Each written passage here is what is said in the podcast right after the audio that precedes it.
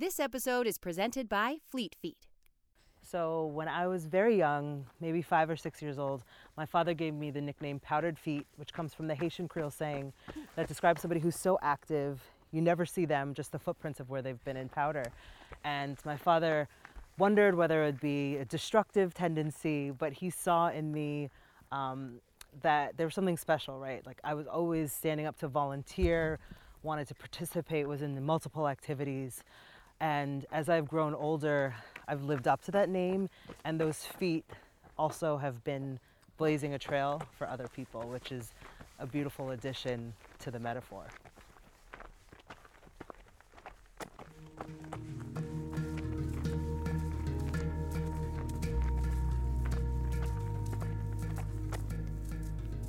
My name is Alison Mariella Désir, and this is Out and Back, a podcast exploring how Black, Indigenous, and other people of color are reclaiming space in the outdoors.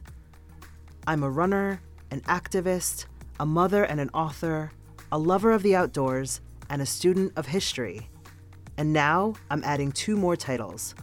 I'm the host of this new podcast from Crosscut and a video series with the same name that airs on KCTS 9 Seattle's PBS station. In each episode of the video series and this companion podcast, I'll be deconstructing historic and modern ideas about who belongs and deserves to be in the outdoors. I'll be introducing you to black and brown people in the Pacific Northwest who are getting outside and encouraging others to get outside with them. You'll hear their stories, and I'll get outside with them in their elements some of which admittedly aren't my element. My father told me at a young age that history is told from the perspective of the winners. History is one thing, the truth is another. And the truth is, though the outdoors don't always feel welcoming to everyone because of past and present exclusion and trauma, getting outside can be life changing. But before we get into conversations and adventures with other people in the PNW, we're going to my house where I'm going to tell you my own story of reclaiming the outdoors. Interviewing me is my husband, Amir Muhammad Figueroa. This will be interesting. If you want to see my guests and my adventures, follow the link in the show notes or go to crosscut.com slash video. So the tables have turned. You are interviewing me today. That is correct. you ready? I'm ready. What, what do you got for me? Got some questions for you. Let's not have this go on forever. Ask me the question. okay. So tell me about your experience growing up and your relationship to the outdoors. I would say I was very much in the outdoors, but I didn't think of it that way, right? Like I didn't think of myself as an outdoor person. I didn't necessarily relate to um, marketing that talked about outdoor people because the outdoors seemed like it was camping and hiking and epic adventure and white, right? And um, my experiences were none of those things. So it wasn't until like my 20s that I really started to consider the outdoors and spending time in nature and seeing whether I could be part of that. The outdoors is literally walking outside. Right. That's the outdoors, right? right.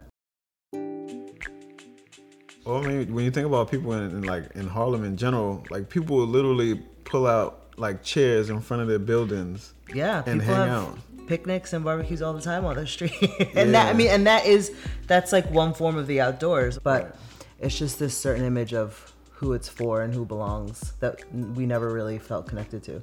Yeah, totally. Which is part of why we moved, right? Exactly. So yeah, can you uh, let me served it up on a platter for you.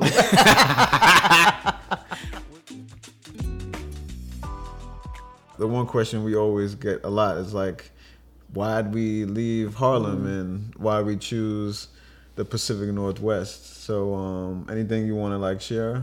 Yeah, you know, I actually I heard this phrase recently that I wasn't aware of, but it's called environmental migration. Mm. And the person told me that their parents had actually moved from New York to um, Seattle for a better life, for better living conditions. And when I think about it, that's exactly what we did, right? Like, we had this beautiful apartment in the Bronx, but it was tiny. um, during the pandemic, the city started to put refrigerated dead bodies in the park closest to us. So it was like a disaster when you had those few moments where you could actually go outside seeing trucks of dead bodies. And then just the health disparities, right? Like all those trucks that were going by and all of the noise. And we just wanted something where our son could thrive and where our son could know that the outdoors was for him, where he could feel comfortable doing all the things, you know, hiking, fishing, whatever he wants to do, um, that he could feel connected to that and know that it's really his birthright. Okay. Should we go outside? A duck. I miss Harlem. I miss our friends. I miss our community. But there's no doubt that for our environmental health, this is a it's a better place for us, and it's beautiful. How would it have changed? Like, what do you think? How would your life have been different had you like moved? Did this move like earlier when you were younger? Um, wow. I think I would have like been kicking and screaming and been like, hell no, I hell no, we won't go, because I think I mean I know that New York is the reason why I'm successful and I you know I feel successful is because of growing up and being in New York, right? Like I think it taught me so much about myself. It definitely taught me how to be confident in myself, um, how to advocate for myself and for other people and being in such a racially diverse, ethnically diverse, economically diverse place, like you really get to see how many people live. And I think that's one of the, the downfalls of where we live in Washington state, um, that there isn't a lot of that diversity, right? So um, it's actually prompted me to seek out those people who are who are racially diverse doing good work here. But I definitely I needed to be I needed to grow up in New York. And then speaking about you know being younger, so your parents, Mm. Um, your dad was born in in Haiti, Mm. your mom from Colombia, and so they were big like history buffs. Mm-hmm. So how was that like growing up for you? Can you share a little bit like what they really one what they taught you and kind of imprinted on you in terms of your childhood and growing up? so my parents were really um, focused on our education. I, I remember every Saturday and Sunday coming down the stairs, and they would be on their couch and they'd be reading books, talking about world affairs. Um, the dinner table, history was always a part of the conversation. And something that I, I still remember my father saying is that, you know, what's in the books, history books, are not truth. Right? Just because you read it in a book doesn't mean it's the truth.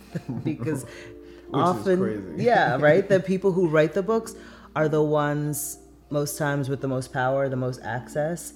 So they get to tell their story. But that story is incomplete. He embedded in me from a young age this search for other stories, other truths. And then my mom, who's an anthropologist, sociologist, always cautioned me to be skeptical and to consider things from other perspectives. So all of that, like now when I see myself, I'm like, wow, of course, I'm like the exact person my parents prepared me to be, you know? And your dad wasn't just from any island; he was from Haiti, Right, Which, which has is- rich history. Yeah, right. Arguably the most important country in the world because they established the idea of international human rights. What would you say was your reason for wanting to leave the Bronx? Like, what was it about Seattle? Um, I think by that time, we've been in. We both have been in New York for a long time, and I was just. I personally was just ready for a change. I feel like we had outgrown um, a lot of things in New York City, right? And the only way you can kind of change Like that. partying. Well, partying being one of them. Yeah, obviously we were getting older, but yeah, we had a son, and I think that was the biggest thing because it was really all about Corey and like having space for him. Yeah, you know, when I think about Corey in particular, growing up, and it's not something I received from my parents. I don't know where I received this message, but that certain things were like white people stuff and black people didn't do certain things. And what I realize now as adult is that one, those sayings really are a reflection of what people have access to and where people feel welcomed or uninvited, right? So things that we often say are white people stuff like marathon, skiing, really any and everything in the outdoors. And one that's a reflection of well, who had access to the outdoors, right? Like in this country, Jim Crow segregation, national parks were segregated. Black people couldn't go to them, right? If you think about like redlining, you think about creation of the inner city, you think about limited um, job opportunities. All of those things impact the amount of money you have, the amount of free time you have. So really, stuff that's white people stuff is stuff that was out of reach for us. Yeah. I also think about well, what were the dangers associated with going outdoors, right? Mm-hmm. Like lynching was something that was practiced until really the Oh the my seventies, goodness. Yeah. Um, so going into the outdoors came with risks. Therefore, it's almost like we built this story as a protection. Like we don't do that stuff. Mm-hmm. Um, really, the end of that sentence is because we could get killed for doing it. You know, like even Ahmaud Arbery going out for a run. Ahmaud Arbery. He was a black man. He was attacked while he was out jogging in a white neighborhood. Arbery's mother says her son was just out for a jog. I mean, he was he just was a good boy. Everyone who conspired uh, to hunt and kill Ahmaud Arbery uh, can be go can go to jail. As the life. jury determined that the three men violated Arbery's civil rights and targeted him because he was black. I mean, all that to say, I hope that Corey grows up confident and that the world also changes. That with more representation, with more people building community and creating space for us, you know, he realizes that black people do all things too. Yeah, no, exactly. I mean, it's just little like, like people see us. You could walk in the room and everybody will like turn their heads just because they mm. haven't seen somebody like you before. Mm-hmm. So, yeah, and so now that we're in the Pacific Northwest, like, how has that been so far? The transition, right? Mm. Yeah, I remember when we first got here. Granted, it was during COVID, mm-hmm. January 2021, but I remember we were staying in downtown Seattle, and I was like, "Is this a joke?" I was Oh, like, "This yeah, place is so tiny, right?" Um, and there's nobody here. And again, it was during COVID, but Right. that initial, there was initial like real culture shock. Mm-hmm. Um, and now we live like outside of Seattle, and it's night and day from where we lived. But I think the biggest thing for me was right away finding community and running was a part of that. So connecting with CSRD. of Club Seattle Runners Division, um, also known as CSRD, if you've actually never heard it all the way spelled out. Um, immediately put us in a space where there were people like us doing things like us. Um, being really intentional about okay well where are the black people? Where are the indigenous people? Where are the people of color just like us? Like they've got to be here. Maybe there's not as many of them. And i think that intentionality is not something that you have to do in new york but doing it here allowed me to really find my people right away mm. And can you touch on that piece? It's like, like, cause you've you've started so many like communities and mm. groups, right? What was that lens that I guess that you were kind of viewing your experience here in terms of how to move? Um, because you have built communities, so people mm. would normally like, why wouldn't you just build something here, mm-hmm, right? Mm-hmm. So, what can you touch on that? Why did you just want to kind of tap into a community as opposed to building your own? Yeah, I you know I wanted to be really mindful in moving here that I'm not from here. I don't want to step on any toes, but more than that, I don't want to create something that would be pulling from communities that already exist, right? Like I wanted to strengthen and empower and uphold communities and not take away from it. And there's so many people here doing incredible things. So I was like, okay, with my platform, with um, my interest and excitement in being community, how can I be useful? And I found that um, supporting different groups and also providing opportunities to bring groups together because that's something that um, we didn't really get that much of a chance to do in Harlem. Like when you have your own group, community, you're so busy as you should be, right? So as this outsider, I was like, okay, well, what are ways that I can use my time and energy to bring groups together um, to show our collective power? That's what's been really cool. Like I get to I get to see all of these people doing dope things and champion them, and then also um, use the time that I have to say, well, like, how can we all work together on this and make a bigger impact? And that's been really cool. It'll also, you know, we hear a lot about the Seattle freeze, and there are definitely some icy people out here. but I feel like I found my place. Mm. And what is the Seattle Freeze since you brought that up? Oh man, people, you never know where you stand, right? Like you meet people and they're like, "Hi."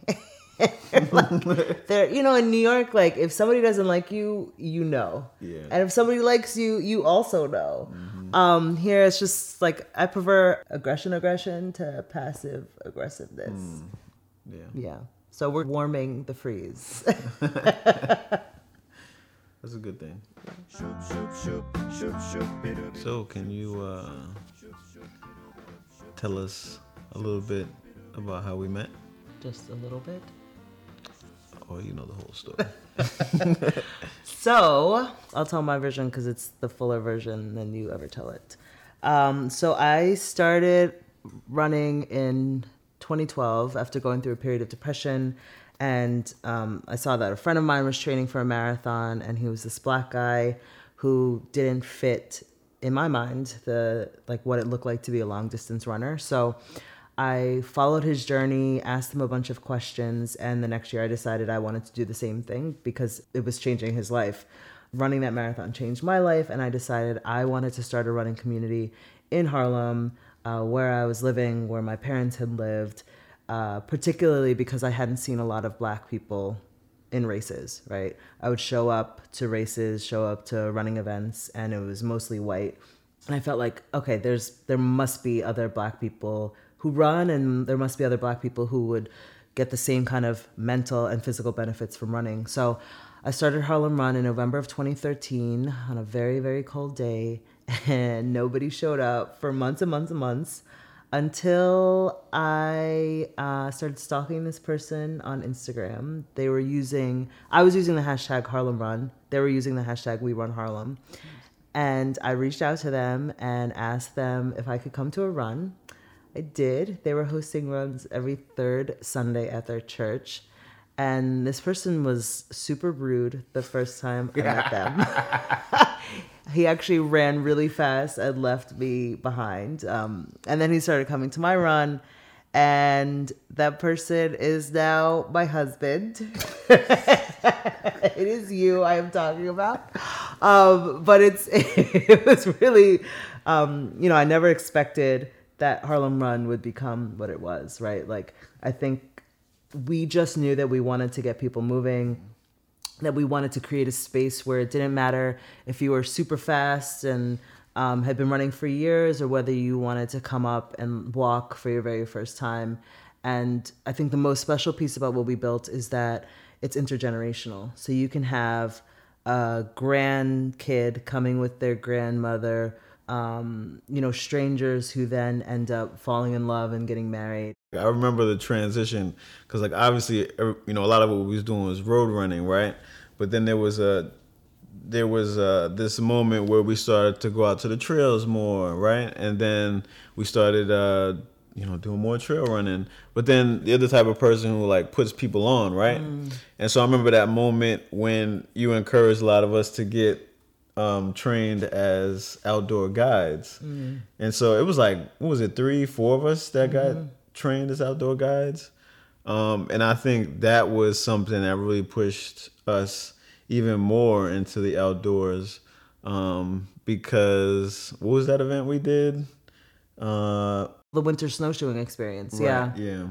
Yeah, I mean, I think you know, it's almost like like as we experience personal growth, Harlem Run came with us, right? So we started off just being road runner people, and then as we learned more and more about things that one could do, we figured out ways to make it accessible. And I, mm-hmm. what I love about you being WFR certified and another woman, like she now has her own business, right, where she creates outdoor tours, mm-hmm. and so I see Harlem Run you know, it's about running, but really it's about um, catalyzing change, right? Mm-hmm. So whether that's personal transformation or social change, right? Um, Harlem Run is the place where you get inspired to do that. And so people have done really amazing things in the outdoors. People have also, you know, we've collectively raised hundreds of thousands of dollars for different nonprofits.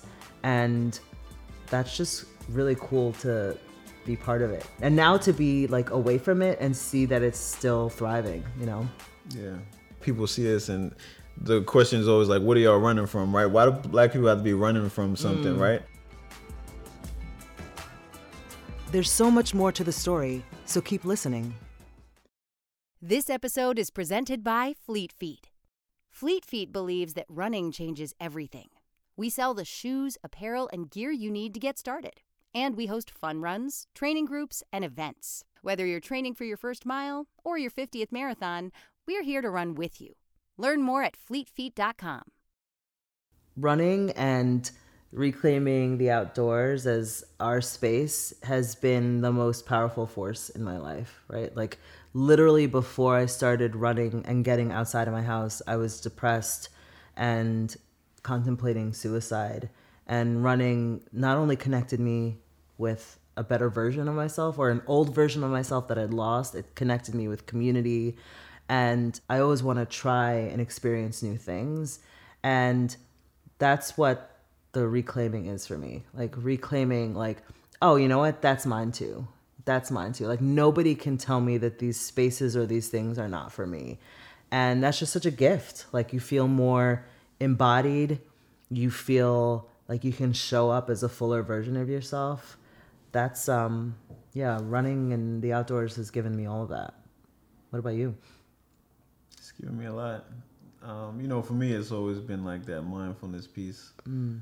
Yeah, because I just feel like I always have my mind is like running a million times. Uh, it's hard to like just take a break. So when you're in the outdoors, like you're forced to pause and be aware of everything that's going on. So And you go outdoors for a long time. Exactly. like if I, with between your ultra marathons and you know six day trail events. yeah, I mean that's the beauty of it. You know what you're talking about. Also, I think about is the appreciation that we have for nature. Like I think not like I don't think we are in a crisis with the environment, and I think a lot of it is rooted in a disconnection from place and a lack of understanding of um, how important our natural environment is, and some of it is because people don't know any better. Some of it is because people feel like nature is there to be conquered, right? So I mm. also think about the importance of indigenous voices and indigenous ways of being and knowing to guide how I exist in nature, right? Like these mountains are not for us to conquer, right? Um, these mountains are for us to be in community with. I know that you've been working with the Snoqualmie tribe, um, which is just, I feel really lucky to be able to make these relationships. I love that they pointed this out like recently. It's like it's not just a land acknowledgement, right? Mm. But what connections are you making to the local community, Mm. or if there's one not near to you, like from afar, right? Or Mm. whatever one, whatever which one is the closest to you. Mm. Um, and so it's something that I think that they're doing that I hope you know can uh, be replicated everywhere, you know, because it's all about the connections and the communities that we creating. Because a lot of people experience outdoors and don't make that connection to indigenous people and indigenous communities and Mm. cultures, um, and it's so important. But so in New York, you've built communities, uh, really created spaces for people to be leaders um, and to kind of continue your work and also see themselves in the work. So how is that uh, continuing here? as you mentioned, I really like to put people on, right? So, in the position that I'm in, I really see myself as somebody who's an advocate, a champion, somebody who wants to use my platform to support other people. And that's really what I see my role as here. I love to be in a position where what I'm doing, the work that I'm doing, has a greater benefit. Like, I don't really like, I mean, I like getting paid, right? but money is not the thing that drives me. It's really community building and supporting and representation. This bigger goal of like, how can we shift the world and the way that the world sees us? So ultimately, when our son is in this world as a as an independent person, he doesn't face some of the struggles that we do. When I think about this show and the work that I'm doing specifically here and you know meeting with black and brown folks who are fishing and kayaking and hiking and making it clear that black and brown people do all these things my ultimate hope is that by the time that Corey is doing these things, it's just mundane, right? Like we're not even surprised. Nobody's surprised. Nobody is alarmed. Nobody even cares, right? like he's just another person enjoying his life. Um, so that's what's really, you know, I guess there is a selfish piece in this. Like I want to support all these people selfishly for Corey, but ultimately for all of us. So yeah, it's cool. Like one being like the first episode of your series, but what are some of uh I guess the goals that you have personally mm. come up with like a lot of the other interviews that you that you plan on having? Mm-hmm. Well, one of my big goals is that this season is so good we get another season because there are so many incredible people who I've been meeting so far and there are so many more that I want to talk with and meet with. Um, I'm really excited because I also get to explore along with the audience. There are things that I never dreamed of doing, like fly fishing or going kayaking on a lake or farming. I get to be personally transformed, and then I get to introduce the world to these people who are so incredible that everybody needs to know about. I can't wait to see all the other episodes. I'm on the road a lot filming this. Mm-hmm. Do you have any advice for me? Do you have any mm. things you're scared or nervous or excited about that you might see on this episode on this series? No, I think uh, I'm really well. One, I'm really excited that uh, you can like pursue this because one, like this is something that you really love to do and, and you really just take it all in and uh, mm. really one enjoy it because you don't often get to do stuff like this, mm. and um, yeah, just enjoy the ride and uh, and every person that you experience it with. Do you have like hopes for everybody tuning in? Mm and mm-hmm. the audience at large. Mm-hmm. I hope that this show really has the effect of humanizing people, right? Mm-hmm. Like, this show will um, expose viewers to people, in some cases, who are just like them, people who they've never seen before, activities that maybe they've done or that they've never considered that they said like whoa that is not for me. I hope that through each of the people who i showcase on the show the audience recognizes like oh that person's not so different from me or oh that's not completely out of reach or i could imagine myself doing that or trying that. So i hope the whole thing is humanizing that the representation really launches a whole new generation of outdoors people. Like everybody finishes this show and is like, yeah, I could do that. right now, we are on the way to a trail not too far from my house. Um, I love it because it is like 20 minutes away, but when you get there, you feel like you're deep in the back country. And I always find that running through the trails, this trail in particular, gives me an opportunity to feel connected to something, but also like really small. Sometimes your life or your problems seem so big and unmanageable, and then you get into the trail and you realize just how tiny you are and um, how little it matters, honestly. And that's what I really love about being able to come and run and I hike here. I would prefer to do this more by myself, but there's always the concern of could something happen to me by myself in the trail. So only when I'm feeling particularly confident do I go by myself.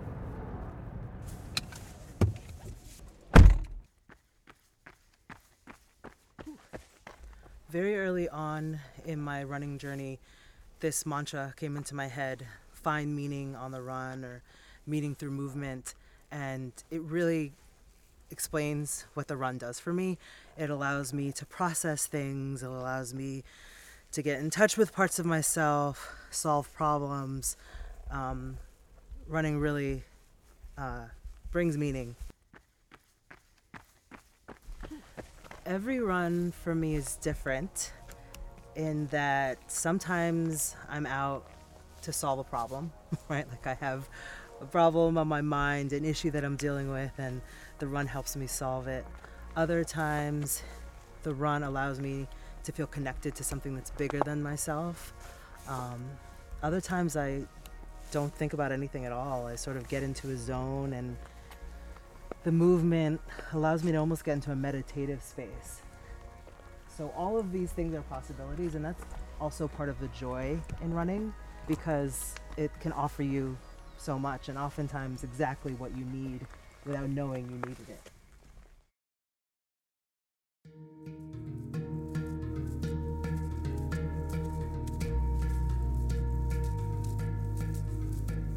If you want to continue adventuring with me and dive deeper into this story, check out the show notes.